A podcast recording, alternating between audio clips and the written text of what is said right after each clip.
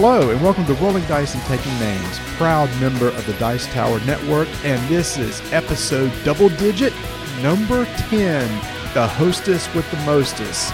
And about four hours away from me right now is Tony sitting in a hotel room in Atlanta. Yes, I am, and let me just say that it's my second time down here in two weeks, and I'm tired of that drive, man. That's a long drive down 85, but I, yep, I'm down here. Oh, here. it's only four hours. I know, but hey, it's amazing what technology can do. I mean, we went from going face to face to being four hours away. Pretty cool. Well, you know, we got we got a schedule to keep, so we can't let work get in the way of the schedule. No, we can, and this kept me, you know, from having to go out here in hot Atlanta and oh, I don't know, based on what the people know about us from our last podcast, uh, mm, not doing anything. But anyway, yeah, I don't think there's any worry about anybody getting in trouble while you're down there. But now, now I did just read. I don't know if you just read this. I saw a article that talked about the top ten nerdiest cities in the United States, and it's based on conventions and number of game stores and number of comic book stores. And Atlanta is the number one nerdiest city in the United States. then explain to me why there's not a game store in Metro Atlanta. They're all on the outskirts.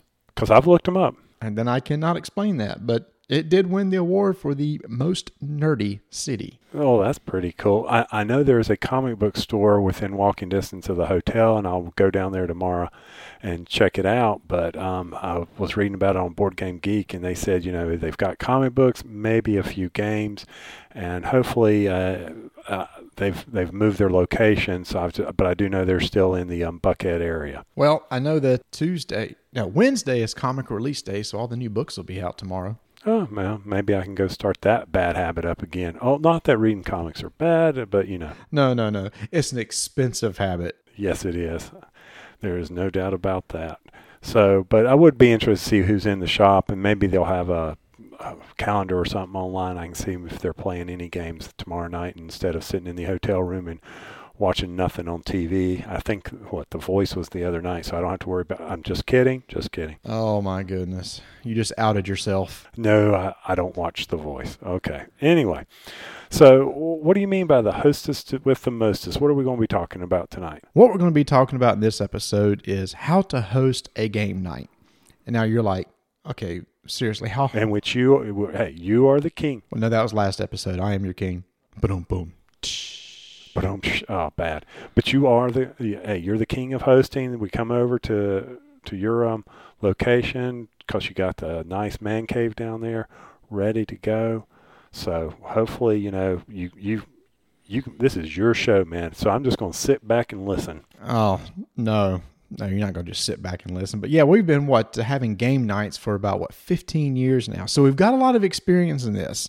And we've got a list of do's and don'ts and things that can help make your game night go very smoothly.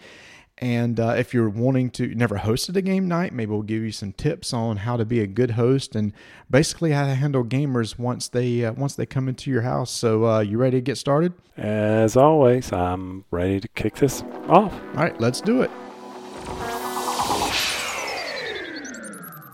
So, in one episode, we had Alex on where he talked about, you know, getting your game club together. And there are some nights when you want to just, well, not gather with everybody again. And one of the big thing is you need to be able to just maybe host one in your home. So let's talk a little bit about some of the things you need to do to prepare for this. Because, you know, just inviting people over, hey, you want to come over and play a game? Yeah, sure. And then they all show up. It needs to be, I hate to say this, Marty, but you got to have some enjoyment out of it. You got to have, oh, you know, it's great to get water out of the tap faucet, but come on, you know, you got to offer a little bit. You got to host a little bit to make it so that people are willing to come back and really kind of make this part of a routine, a monthly or bi-weekly routine or whatever. And, you know, it's just common, I would say, common courtesy to when you host one of these things to make sure that people are welcomed into your home. Now, uh, you do it often. You you host us coming over. What are some of the key things that you make sure are, are ready for us when we get over there? And before I get into some of those things, I, th- I think you're right. I think the point is is that if you're going to host a game night, uh, there needs to be a little bit of organization. I don't know that you should just you know, fly by the seat of your pants. I, am sure it can work. And I guess if you got a lot of good friends, if you've been playing with for quite a while, maybe it's okay. But if for somebody who may be getting into maybe inviting some friends or family over that have never played before, there are some tips to have. And, and like you said, I think first thing is forget that it's a game night. Just treat it like you're having guests into your home. So that means, uh, you know, make sure you know who's going to be coming. Make sure they know exactly what time to arrive how long they think they might stay, maybe things about, uh, you know, food. People always come over. It's like, well, do we need to eat beforehand? Are we going to eat there? As the host, throw those things out. Say, hey, you know, eat beforehand. We'll have snacks, or everybody bring five bucks, chip in. We'll order some pizza or something. But just treat it again. Aside from the fact that it's a game night, just treat it like an event that you're having at your house that you would treat like any any normal event. Right, and but I think there's one thing that you keyed on that maybe we can spend some time talking about: organizing the date and the time. I know in our group that's becoming more and more of a challenge just trying to find a date there's no doubt about it yeah in fact it's funny just just this past week right we, we tried i think um, yeah. a couple weeks ago you said hey let's let's try for this upcoming saturday night so i sent out an email to a, a few of the guys we've been gaming with for what 10, 15 years. And I was like, mm-hmm. yeah, that, that's a bad day for me. But looking into May, this day in May looks really good. It's like, wow, we got to go into May. So, yeah, I mean, people with their schedules, with families and work and stuff, it, it's hard just on a, on a, on a minute's notice to say, hey, let's get together tomorrow night because more likely it's not going to work. So scheduling can be tough. And it is tougher than our group when you got so many other things going on, um, especially that's things that may be more important than hooking up and playing games. Yeah, and, and like you said, I mean, what people need to understand when this show is released, I mean, you, you, you sent out that note the second week in April, and we were already looking at our calendars into May. So as people think about hosting a game night, they just don't expect people to you know drop everything and come over. You've got to be able to throw out multiple dates. And the other thing is the way people respond. I know this is fun for you, Marty, on our angry episode. Maybe this is what you should have been angry about: is you know, don't nobody's replying to my email. But um, just you know, you, you're going to have. Yeah, I know, I know. Um, you're to have to prod people along, and and don't just say, hey. Uh, let's have a game night. Anybody got any dates? You need to throw out those dates, and then once you narrow that down, you should be good to go, or at least try to. Now, keep in mind when you throw out those dates, we like we like to game on Friday or Saturday night for obvious reasons. Yeah, uh, uh Friday and Saturday definitely the best for us. It seems um, a lot of stuff's going on in the middle of the week. Plus, we can feel like we can stay up later. There is not work afterwards the next day, and people feel like okay, if we're going to run late in, into the night or something, it's not a big deal because we can we can sleep the next day. Very good point about throwing out multiple dates, and and you kind of taught me that over the years. Of okay, let me look at my calendar. I'm going to throw out three dates. Which one fits everybody's schedule? And we've also learned too that when there's maybe five or six people involved, you may have to pick a time when everybody can't show up. Right. You may just have to sacrifice and say, okay, I've only got five or six that can show up but you just may have to, you know, bite the bullet, tell the person, I'm I'm sorry we can't do it on a night that's good for you, but this is the night most people can make, which is tough, but we found that we kind of need to do that. Oh, without out a doubt. And then once you narrow that date down, and I know you've been doing it, um, well, we've been trying to gather it up, that even when you finally get people narrowed down, something inevitably comes up for people, and they they have to bail on you, but you know that just happens. Don't get your feelings hurt. And I know people are out there saying, well, this is just common sense. You would be surprised at how hard it is to manage schedules for people sometimes. Sure, sure. Especially on, on something like this where it's like, oh, it's just it's just a game night. People don't elevate it in their priorities is like I really need to do this. Other things can easily get in front of it, family events, kid events and, and such. So yes, you, you got to be flexible and realize on the day of the event you may get the email or phone call saying, Oh, sorry, I can't make it and you just got to kind of improvise from there. Right. And don't people are probably saying, Well, why don't you all use Google calendars and stuff like that? We've tried that. You know, you'll be surprised. People don't look at them, things like that. Did you not look at it? We've tried to mesh calendars you know, everybody's got their way of trying to get things scheduled without a doubt. So when you're trying to pick a date, throw them out there, stay with it, and eventually you, you got to, I hate to say you, you got to constantly bug people, but you don't, but you do need to remind them, hey, what's looking good, what's looking good, and hopefully you'll get some responses. Now, when it comes to the time, when we started out, Marty and I, we'd start out eight, nine o'clock at night would work best because our kids were young and they would go to bed, right? Right. We would show up at each other's house and we'd be like, hey, let's start at nine so we don't wake the kids up.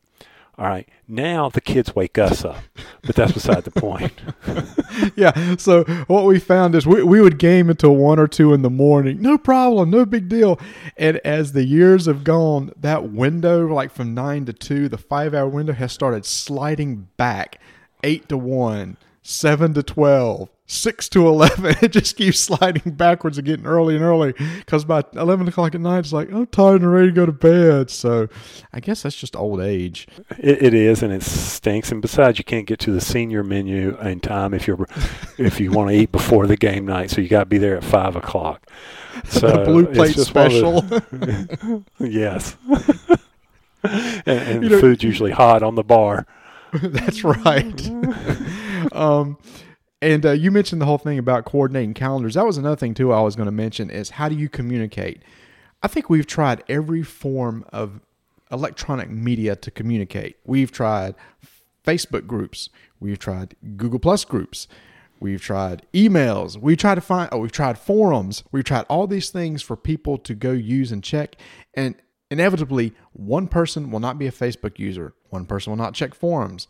One person will not go and do this. So we have found we just use the old archaic email. You force an email in somebody's inbox, they're more likely to see it. So with our group, that's kind of the way we've gone. And I know there's a lot better high tech ways to to do that besides email, but again, you got to go with the way that you can reach out to the most people and get the most responses back. And, and from your friends, you got to meet what do they use. I mean, um, and, and, and emails. You, not one email, multiple emails, work emails, or mm-hmm. or various accounts that they may have because you never do know who's going. To. I only check my Gmail once a week or whatever. I'm mostly on this mail, so you you got to have them all set up. There's no doubt about it. So, but yeah, you, you try the email route. You, so you've got a date, you've got a time, you've got things planned out. You know that I'm supposed to either bring money to eat or whatever, and then as a guest, you know, we're talking about being a host, but as a guest, you need it, it just goes with party. I mean, I, I I hate to say it, and like we'll get negative emails here, but you know, our wives know how to. Oh, you're supposed to bring something. Da da da da. Well, that's the number. That's something that a guest that needs to do is also plan on. Hey, he may have drinks. Well, don't expect them to have the drink that you like.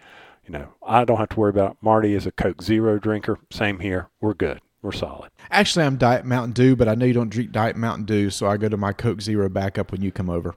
Okay, well, Diet Mountain Dew, and you won't ever see me at the table. I'll be in the bathroom peeing always. But anyway, it's just something you got to figure. Um, but you're, you're, I appreciate you doing that. But yeah, so, so what can I bring? You always offer that back. But as the host, Marty says, you know, you know, I don't ever have to worry. Dessert's going to be there, or some type of snack is going to be on the table. Right. Well, that's the wife thing. Um, she's one of these is like if, if we have people over, she feels she needs to make sure that she has something out for, for people to eat. And I, I think people appreciate that and they kind of know they're going to get something here. You, you touched on the drinks, which is a very good point. Uh, I think we found with our group, it's like, uh, I forget what this guy likes. I forget what this guy likes. So it's like, all right, bring what you want to drink so that you'll have something to drink. Because let's face it, if you're going to be sitting here four and five hours, you, you want something to sip on. If you're a water person, great, then we'll always have water for you. But more than likely, there's going to be something else that, that you want to drink. And it's hard for the host to go out and buy six or seven different types of drinks and hope that you hit exactly what somebody's looking for. As far as the snacks, uh, I think the host should, if people are getting in their cars and taking their time and coming to your house, the host should be the one responsible for having out snacks and goodies and stuff. And you do that. When I come over to your house and it's just me and you, you're always will have a, a little bowl of something in the uh, in the middle of the table. It's not Cheetos. No, it's not. And if you need to go back and listen to our five minute initiative on deck protectors and about cheesy substances, it is game friendly snacks, which consist of like maybe Chex Mix, peanuts, um, what else is good? I put out we have fruit. We've had that. Well, not I'm not all fruit, I guess. Not like uh, banana. You know, strawberries or something. There you go, banana.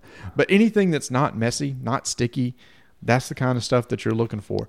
But yeah, so you always want to make sure you have a little bit of snack on because again, after four or five hours, you're probably going to get the munchies and just have little dishes out there with, with something to eat. And again, if the host feels like they don't want to have to provide all that, like I typically do, I usually say just bring a drink and a snack, and people will bring a, a little pack of cookies or, or something like that just to kind of munch on during the night. You're going to get hungry, so just be prepared for it, especially if you're not doing a full meal we've kind of we've we've been hit and miss with full meals. When we do full meals, it's nice, but it cuts into our gaming time. Mm-hmm. Uh, we, have planned these nice meals where it's like, let's do Italian, let's grill out and stuff, and you spend an hour doing that, and it cuts in your gaming time, which is nice because you get to socialize. But I think we've just now almost go back to the standard of like, okay, if we're going to eating. We'll order pizza and we'll have it delivered to the house. Right, and and, and that's one thing, like you're saying, Marty, is you know no Cheetos, and one thing as a host, and you, we've heard this on the Dice Tower, Tom Vasel talks about it, where he says, you know, I'm going to not worry. My games are going to possibly get messed up. That's the, but it's that's the whole point of it. You need to accept that drinks may get spilled. If you don't want them to be spilled on your stuff, you need to be aware of that. You need to, but you you've invited people in. They don't need to feel um, apprehensive when they're playing your game. Know that, accept that. That's the way it is, and, and that makes the whole night fun. And that's what you're trying to do is, is make a fun uh, environment for people so that you can have this social aspect going back. And that's really what board gaming is becoming. It's this huge social aspect that's going on of bringing people back together. So as you host, you just need to realize, hey, my stuff might get messed up. It may not. I may have to replace it. That's just a whole part of it. I mean, that's just the way it is when you, when you have a game night. All right. So, a little side note. Let me share this anecdote with you that I don't know if you heard about at uh, at our game club event a couple weeks ago. No. Um, one of the guys brought his game um, from AEG Dominare, put it on the table to play. A girl that had never been to the event before was playing and as she was playing, she was like, I don't feel too good. And she threw up all over the board. No. The whole board. I was not there. I did not see it, but they said it was like she just like immediately the faucet came on and it was all over the table. Oh. And obviously that game was ruined. Now everybody felt real bad for her because she almost passed out. She must have had a, a bad stomach virus or something. But you know what? The guy who owned the game had the best attitude. He he did exactly what you said. It's like, you know what? I know the risk when I bring a game. Now he probably thinks the risk is somebody may spill a drink on it and not, you know, throw up all over it. But you know, no.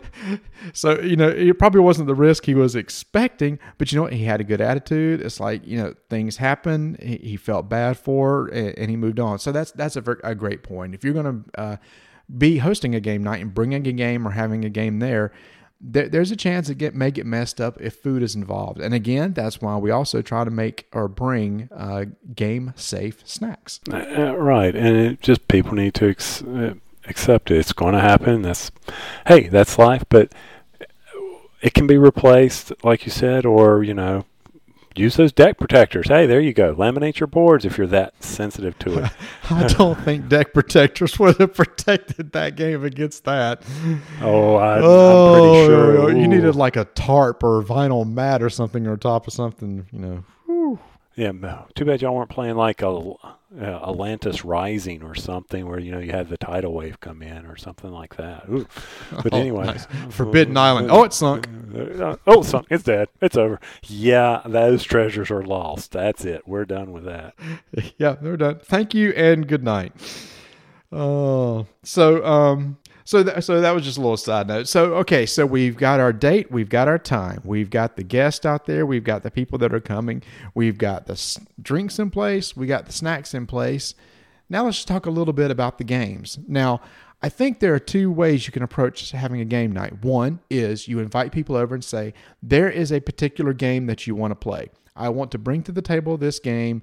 You guys come over. This is what we're going to play. The other is, hey, I'm going to invite you over for game night and have several games. Say, hey, if you want to bring a game, I have games out. And then just as the night goes on, you decide what you want to play. And you know what? I like both of those types of events. If there's a particular game I'm really wanting to play and my friends are wanting to play, we'll set it up and do it. But there's also sometimes the fun of not knowing exactly what you're going to do people come in and all of a sudden they have an itch. Ooh, I want to play that. And then you open that up and you play it. Maybe it's a game you hadn't played in a while. I mean, I guess you could get stuck and play a game you really don't want to play, but that's why you only put out games that you really want to play in the first place. right. yeah, we don't play a lot of resistance on our game nights because of Tony. So even though it is a good filler game, which we'll talk about in a second, but but anyway, so yeah, there, I think to me, I think there's two ways to to run a game night. You have a set games you're going to play, or we're going to be here for four or five hours. Here are some games that we can play, you know, fit in that time, and maybe play two or three games over that time span. Right, and then once you do that, you fit, you figure it out. Um, definitely, I know when, you, and and people need to realize the time. You know, there and, and, the crowd you're going into. Because one thing you got to remember, if you invite, like we invited a couple over the other night to come over, and first time we've ever had them over, they were very interested in learning to play Seven Wonders. So part of that night, we had to explain the game. So as a host, know your rules. Nothing's more fun than sitting there and ripping out the old rule book and say, ah, okay, this is how you play it. So that's one of the things you need to be prepared. So when, once you have the games, now true, Marty, what you're saying is with the normal crowd, if they come in and say, "Hey, let's play Thunderstone," and you haven't played it in forever, you know, I understand you can refresh, but at least we've played it, you know. But from a standpoint of if you're the host, uh, you, you, should know the rules, or even if you're the guest and you're bringing a game, know your rules so that you're not spending an hour misunderstanding the um, game or trying to figure out the game. That really kills a game night uh, without a doubt, unless it's some game like oh I don't know Twilight Imperium, and um, but then again. Um, or StarCraft or any of those others that take you a while. Yeah, and yeah, I didn't even think about that. That that that is that's a great point. Of I've been in situations where somebody says, "Hey, you want to learn how to play a game?" Sure. And then you're basically learning the game with them as they open the rule book, and you're sitting there for like 30 minutes going, I'm bored. I want to do something else. That'll kill a night. And that'll keep people from wanting to come back. And especially if you're doing this for uh, new gamers, uh, people that haven't uh, played a lot of games, and you're just kind of introducing them to games, the worst thing you can do is not be prepared and not understand the rules, like you said, because if you're going to teach them settlers, you better be able to explain them to it very easily, or you may lose a potential gamer. You know, if they're not, if you don't hook them that first time, they may never want to play again. Right, and I mean, even though I've played with my neighbors Pandemic many, many, many, many, many times, I'm still reminding them of what each of the uh, professions does or roles. So accept that. That's part of you know being the host. That you're going to be the go-to. You're going to be the wiki. You're going to be the one that they're they're wanting you to know. And yeah, I've been playing a game where someone said, "Now wait a minute, you have that rule wrong." I'm fine with that. You know, that that will happen. But yeah, that's always fun to have that challenge of trying to teach somebody a new game. But that's the fun of it. Accept that as having fun and and and hosting that game night. That's one of the things. But okay, so we've got our game now. We've got time, date, food, drinks. We're settled in. We've got the games picked. Now it comes location. Where are you going to have this game? Now, not everybody's as lucky as Marty, and have, you got this incredible man cave with um, that can host, you know, a whole bunch of people down there. Um, you know, but you need to think about it. Um, you need to think, where am I going to do this? What's going to be involved? You don't want. Um, before Marty had this, okay, I'm telling you, Marty. Before Marty had this man cave, go ahead. Um, it was we'd sit at his kitchen table. It was it was great, you know. And here come the kids, or here come they come running back down the stairs, you know. And this is when they were young, you know. You're you're sitting there getting into the game, and then here come my, here they come, and, or they come up and they hang on daddy's arm or mommy's arm. Mommy, can you do this? You, you need to, that's part of the game night. You need to either accept it or you need to realize that you can isolate away from that. It depends on what the, the game situation is. Oh yeah, I remember those days in in the old house with my little octagon table that didn't have a lot of room and the and the kids running anywhere. But you know, you just kind of kind of got you got to do what you you got to work with what you got. And actually comes to another point is where do you play? Do you have a table big enough? And most people's kitchen or dining room table is probably going to be a big enough to host a game. But when you're thinking about a game, maybe like if you want to try Twilight Imperium, that takes a lot of space. You need to make sure that you got a, a table that can take care of it. And, you know, talking about kids, you got to make sure that you can play in a place where you're not going to wake the kids if they have to go to bed or something like that. So, location is a very good point. I mean, there's also do you try to pick a central location so everybody uh, drives the same amount? You rotate who hosts games so that everybody can have a chance at it. So again, it's kind of a typical party etiquette thing. You know, it, it still applies to hosting games too. Uh, you're absolutely right. And driving is one thing. You know, if you if you don't if your host doesn't mind, keep hosting it, and they've got a great location, go for it. And so, and don't ever feel like you're imposing on them unless you constantly mention it and they are not saying, "Yeah, okay, I'll host again."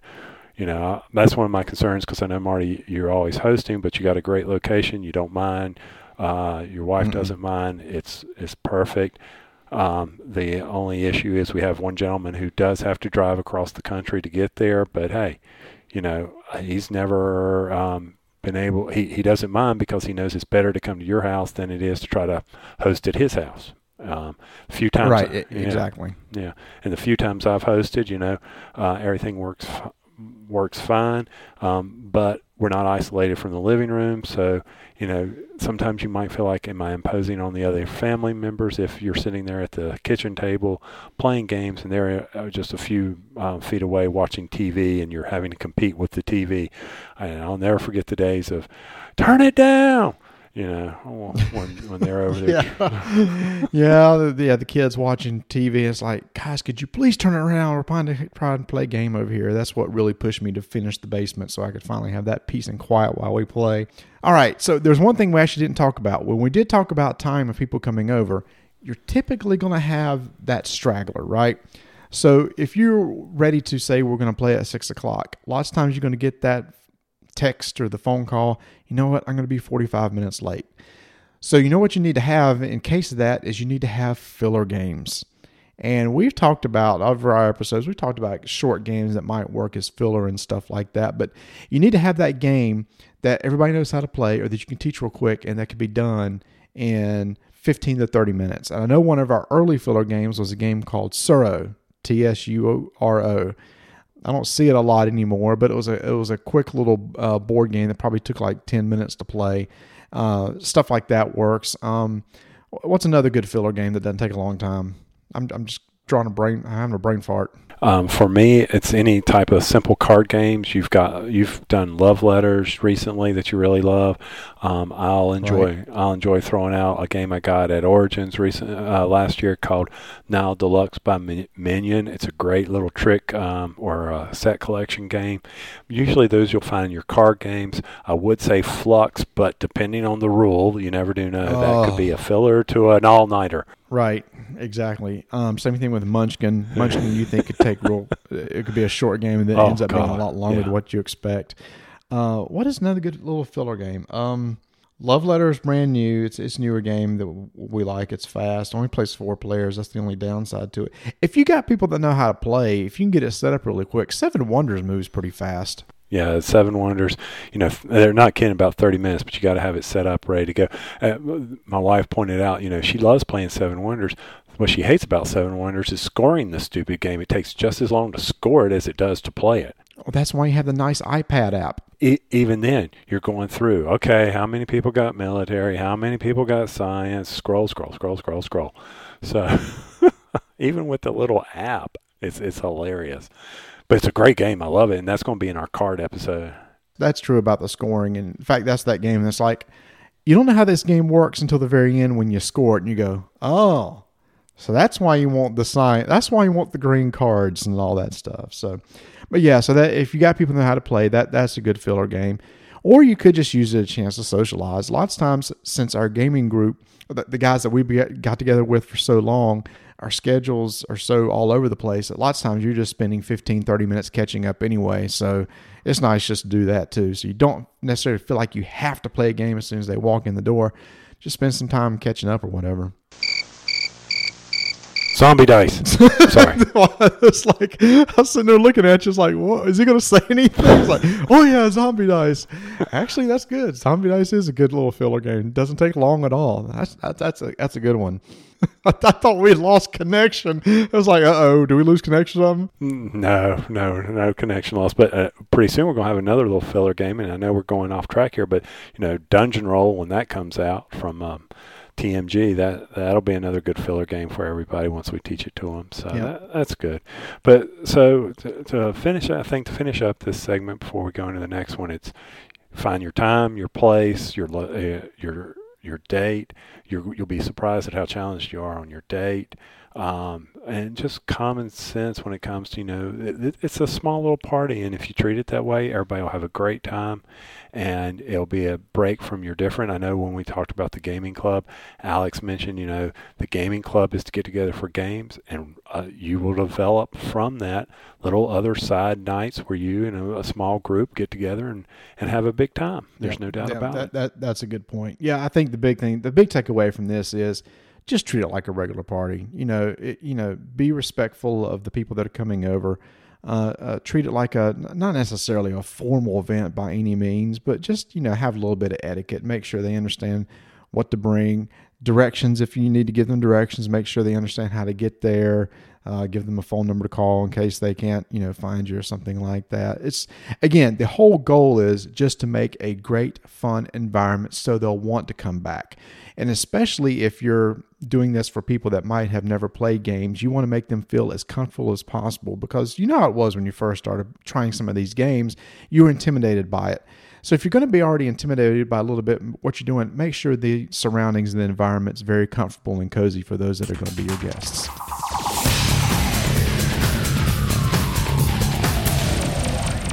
In this segment of Casual Corner, we're not going to focus on one specific game, but instead, we want to talk about games that might be used at your first game night for people who are new to the gaming hobby. Now, for me, I think personally, of all the games we've talked about in Casual Corner, I think I might actually lean towards a very easy co op game. Now, in our Casual Corner before, we talked about a very popular, and probably one of the most popular co op games, Pandemic.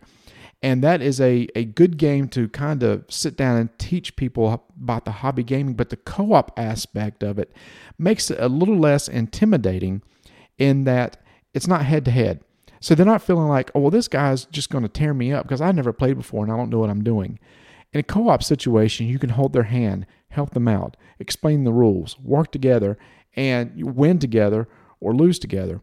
Now, since we've done that episode, I've actually picked up a game called Flashpoint, which is also a co op game. And this game is, is based on being firemen saving um, people out of a burning building. The rules of that game, there is an introductory and an advanced rules. The introductory level is perfect for people who may have never played games before. And if you're just having people over for the first time, that one's a good one to bring out to the table because they'll pick up on it real quick. And like I said, the co-op aspect is is really good because you can work together and they may not feel as intimidated by it. And, and Marty, I, I would agree with you on you know which games to bring out for the first one. Now we did Pandemic, and it's a great co-op game. Uh, the only point I think that I would somewhat disagree with you on is the ease of teaching it.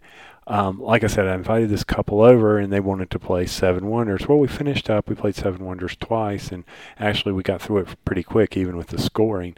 And I said, "Well, let me teach you Pandemic." I've never seen two people quickly turn off a game like they did. And I think it was because I misread. They were looking for that adversarial type arrangement. So I guess you, you do. You need to to kind of feed on that. And I talked to the guy afterwards, and he was like, I just wanted the diseases to win. I'm like, really? He goes, yeah. he now I think his wife was all into it because she was you know, with my wife discussing strategies and how they can cure. But he was like, you know, I never felt like I was part of the game. And I'm like, well, why not? He says, I don't know. I'm like, okay, so so we had an issue there. So I, I look forward to uh, what what is it? What did you say? Flash? It's not Flashpoint. Is it Flashpoint? Uh, Flashpoint, yes. So I look forward to that one, especially when it talks about you know the easy rules. Now I would I would probably put Castle Panic up in there with it. So I think Flashpoint or Castle Panic would be two great games because you know Castle Panic is real simple. You know, play a card, it matches the ring, you destroy the monster, or he takes a hit point. You got to keep your walls up. You know, hey, boom, I'm done with the rules on Castle Panic. Draw, draw a couple more monsters. And the only question I ever got is, so why do the monsters have to start in the forest again? Uh, because that's where they that's where they come from. Okay, just just accept that. So you know, I, I'll never forget that one. And but but from a co-op game, I agree with you. Co-op games, you just gotta find if you can find that theme, and I think you know the firefighting theme is a great one. Um, uh, to everybody, everybody wants to drive a fire truck, and if you got little sounds, little siren sounds, that's awesome. I can't wait to play it. we have to make them with your mouth, but yeah, okay, yeah, sure. Uh, now, I mean, but here's the difference: is if I was to play with you, we wouldn't do the introductory rules. We would do the advanced rules, right? Because the introductory rules are for for guys that know how to play. You wouldn't like it. It, it was too dumbed down throwing the advanced rules makes it a little more challenging. And in fact, it's kind of tough. Last time we played with the family, we did the advanced rules and the building collapsed on our heads. But hey, you know, that's how the game goes. Now, I didn't even think about that about uh, people not wanting to play a co op game and rather go head to head. So for me, if that was the situation, I think I would pull out Ticket to Ride. Again, for newer gamers, having people over, I think that's something that they can grasp. Here's a map of the United States and cities on the states that are connected by these uh, these lines, these railroad lines, and basically everybody's given little railroad cars, and the goal is to try to make little chains of their their railroad cars. To me, I think that's not very intimidating uh, to a new a new gamer. They they see something familiar in the board. They understand what trains are. They kind of understand how they work. So the theme is something really easy to pick up on. The gameplay is really easy to teach. I've had very good success teaching this to to family members and stuff like that. So if I was going to go down a path and not do a co-op game, I think for me that's the one I'd bring to the table first. Yeah, I mean I'm at the point now where I probably need to get that game because everybody keeps asking me, "Do you have Ticket to Ride? Do you have Ticket?" No, I don't have Ticket to Ride. I I borrowed Ticket to Ride, so I think I'm gonna have to add that one to my collection sometime. Um, but definitely, you know, it's easy games, colors. Everybody can figure out their colors and, and match colors, and it's uh, you know the, the, only I think disadvantage is it's only a four player, so you know you got to keep that in mind. Eh, are there expansions that can ever make you go to five and six? I don't know. No, no. I think I think it's more than four player. Four. It is okay. I can't remember. I think uh, it's uh, I think it's five player. Five player. That's right. Yeah. Because I think our whole family can play. Okay, because I've been playing on the iPad too much, and maybe that's my problem. I have never gone past you know four players on it. So anyway, oh, how in the world do you play on the iPad? Yeah, it's two to five. I just checked. Okay. Um, I can I got the iPad version. I don't even see how you see it. You keep got to pinching out the map so you can see what where the tracks are. hey, that's brutal, man. I know, but either way, so you bring the people over, you, you introduce them to game night, you're trying to set something up. I think for us, you know, a couple of good games. Marty's said it, Ticket to Ride any type of the co-op games. And then we've already talked about filler games or quick hitting games. You need to have prepared for that um, to make sure that they can um, be introduced to games or just just gauge it. In, in, you know, if if it's you finish up one game and it's too late to start another game, you better have that filler game ready to go and be able to teach it as well. That's another good thing about having those filler games around also from a social aspect of it. And I know when we get to episode 11, that's going to be dis- discuss um, coming up about you know the social aspect of gaming and what the differences are. That's one of the things you got. If you got a mixed crowd, you, you might want to look at games that that don't allow a lot of heavy thinking and that have that social aspect to it as well. You need you need to bring that into the mix when you bring when you start up that game night. And that's a good point. I think you need to play to your crowd. If you these people that are coming over to your house to play,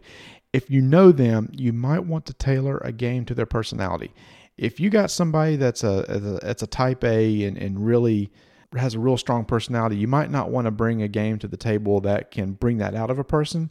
And maybe there's somebody else that doesn't like that sort of thing. So you need to be kind of careful. Like I don't know that if there was somebody who was really aggressive and stuff, and somebody who wasn't, uh, if they were in the same group, if I'd pull out Small World, because that aggressive person would be just like trying to take over the entire thing, and the the passive person might not like that encounter.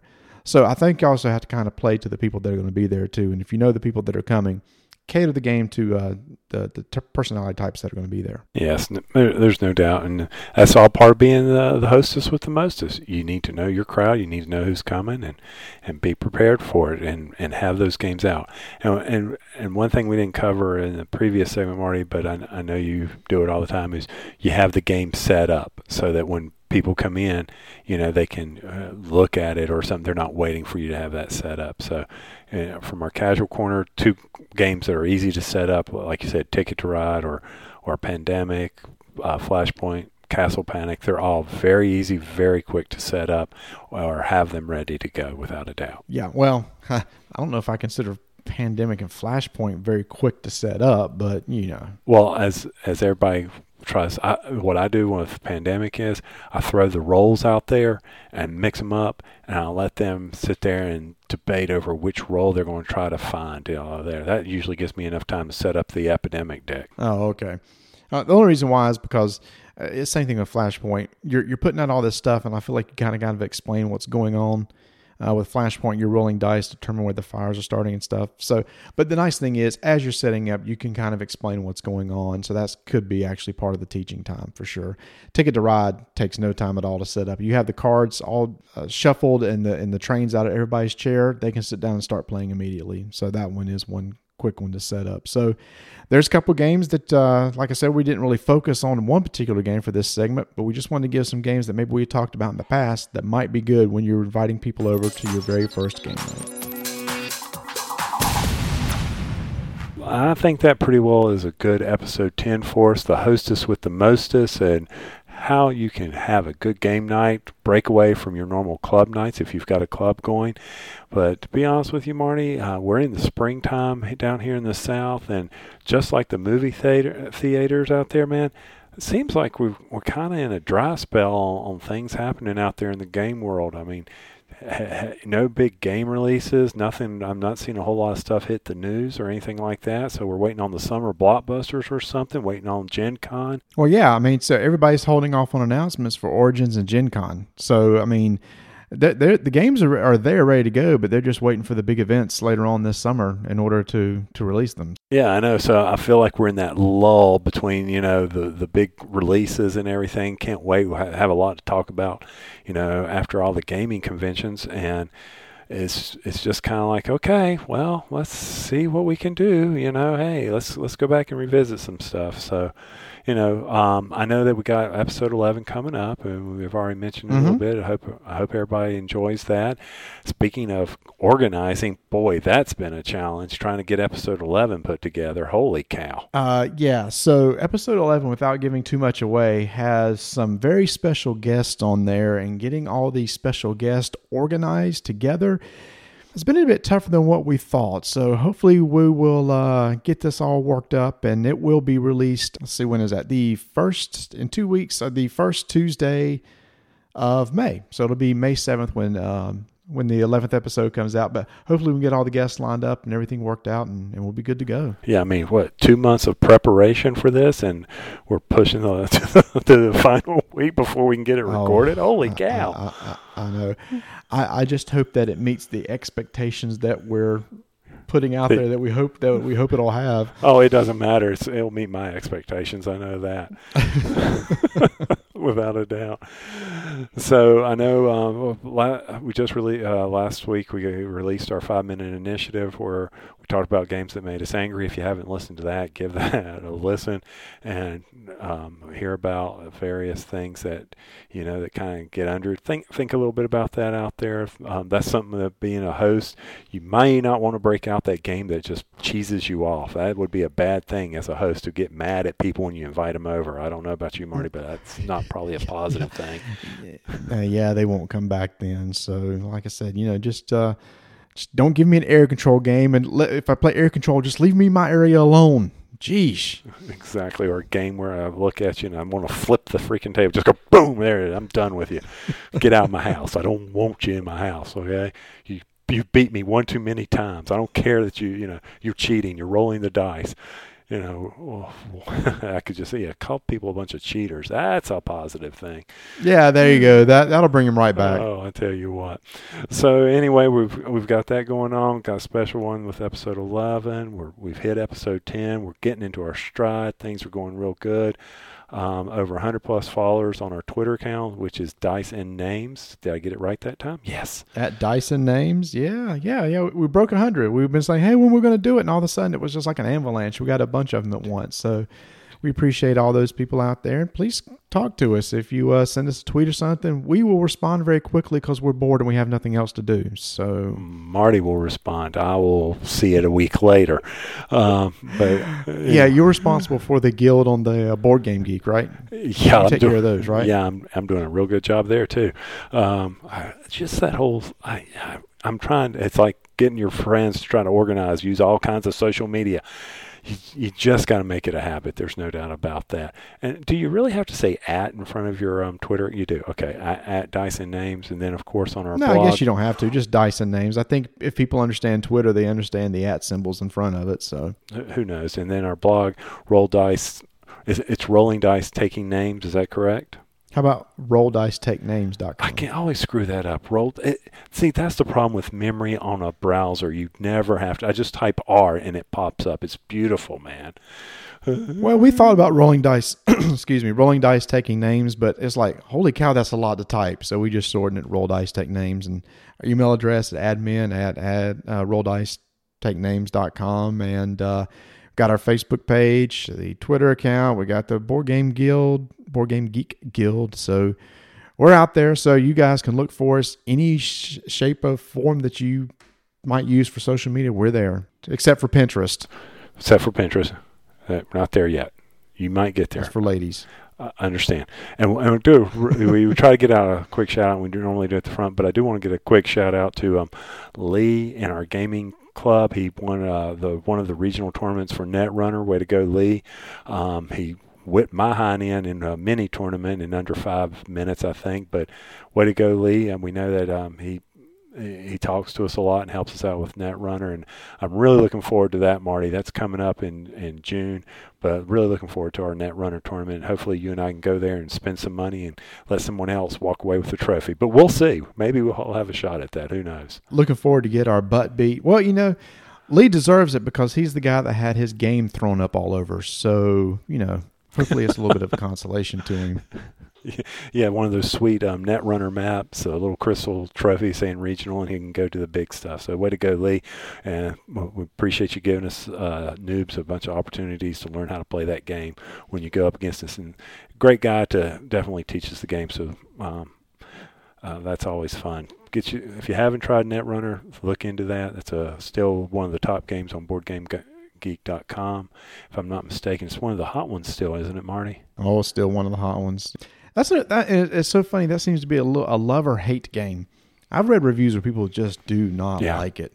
They don't like the fact that, like you said, you lost in five minutes. They just don't like that, and I can understand that. But it, it's it's funny how popular it is because there is that little bit of a luck factor where if the cards just don't go your way right at the beginning, the game could be over really quick.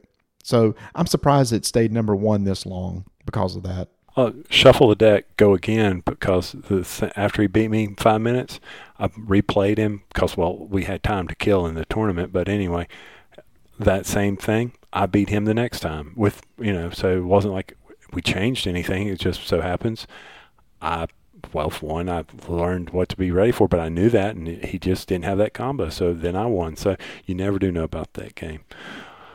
All right. Well, anything else we got to do a quick shout out about Marty?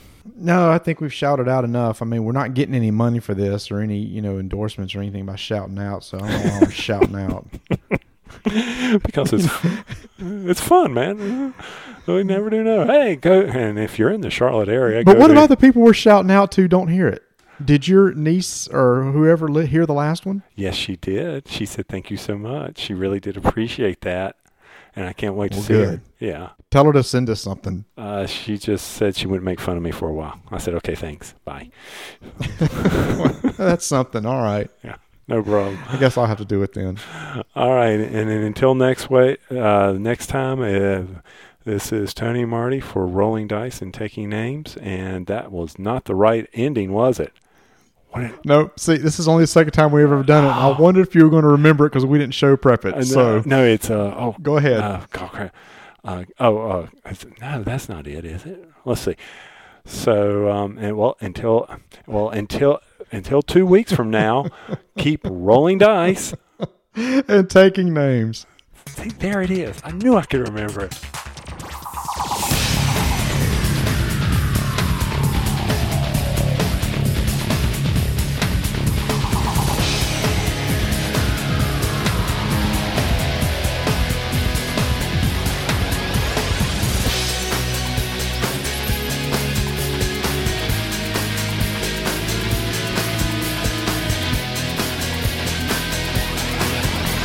Zombie dice.